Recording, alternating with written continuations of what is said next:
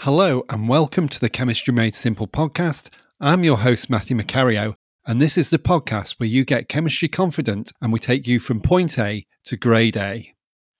Hello, welcome back to the podcast. I hope you're well and I hope you're ready for this new topic. We're going to look at why do chemical reactions happen?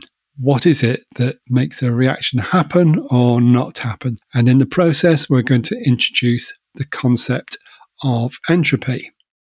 So it's the first in a series where we're going to look at why chemical reactions happen or don't happen. And in this episode, we're going to introduce the concept of entropy. We're going to start by talking about endothermic and exothermic reactions, um, why some endothermic reactions happen. We're then going to talk about what entropy is and a little bit about how we can use it. So, Firstly, you've probably noticed that most chemical reactions that occur are exothermic. They give out heat. When you carry out a reaction in the lab at college, you'll often notice that the test tube or the beaker is getting warm, even though no energy is being applied externally. And that is coming from the reaction itself. But some reactions are endothermic and they still go ahead. So, although up to now we've often heard this general explanation that reactions can occur if overall they give out energy, there are clearly some that don't fit that pattern. And we're going to talk about why. What is it that makes reactions possible or not possible? And in chemistry, we use the terms spontaneous or feasible to say that a reaction is possible in the conditions that we're considering. If a reaction is possible, it's feasible, it's spontaneous under those conditions. And to understand that, we have to think about the nature of the reactants that we're dealing with the solids, the liquids, the gases, and how ordered their structure is, how ordered their molecules or atoms are arranged and bonded. And that concept is known as entropy. So, substances in solid form have low entropy because their structure is very highly structured. The randomness is low. Liquids have less structure, their atoms or molecules are able to pass each other. So the entropy of liquids is higher than that of solids. And of course, in gases, the atoms or the molecules are much further apart from each other. The amount of structure in the bonding between the molecules is very low indeed. The randomness, if you will, is very high. And therefore, the entropy of gases is considerably higher than that of liquids or solids.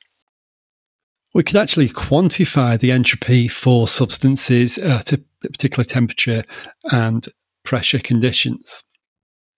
Therefore, we're able to work out the entropy change during a reaction by knowing the entropy that existed at the beginning of the reaction and the entropy that exists at the end of the reaction. So we can quantify, calculate the overall entropy change of a reaction.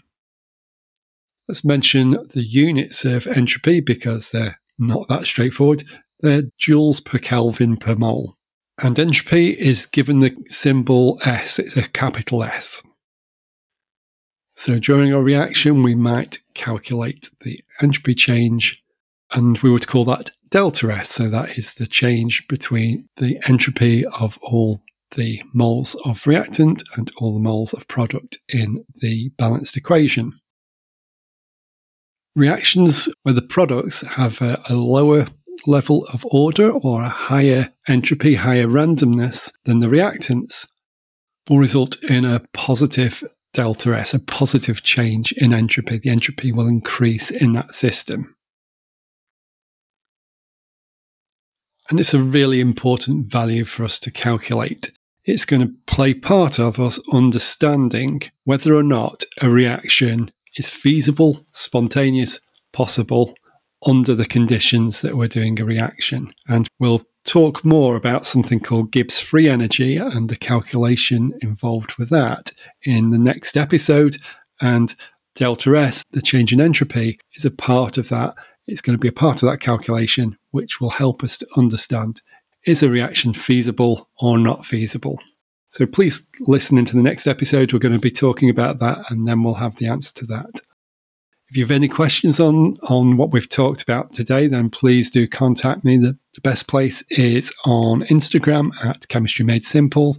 You can DM me there if you want, Also, if you want to come into the Patreon community and support the show and ask questions there, you would be very welcome. That's patreon.com slash chemistry made simple.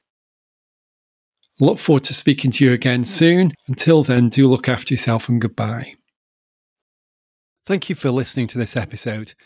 I hope you found it useful, and if you have had value from it, do consider visiting our Patreon community at patreon.com slash chemistry made simple, where you'll be able to ask deeper questions about this topic and get more support for your studies too.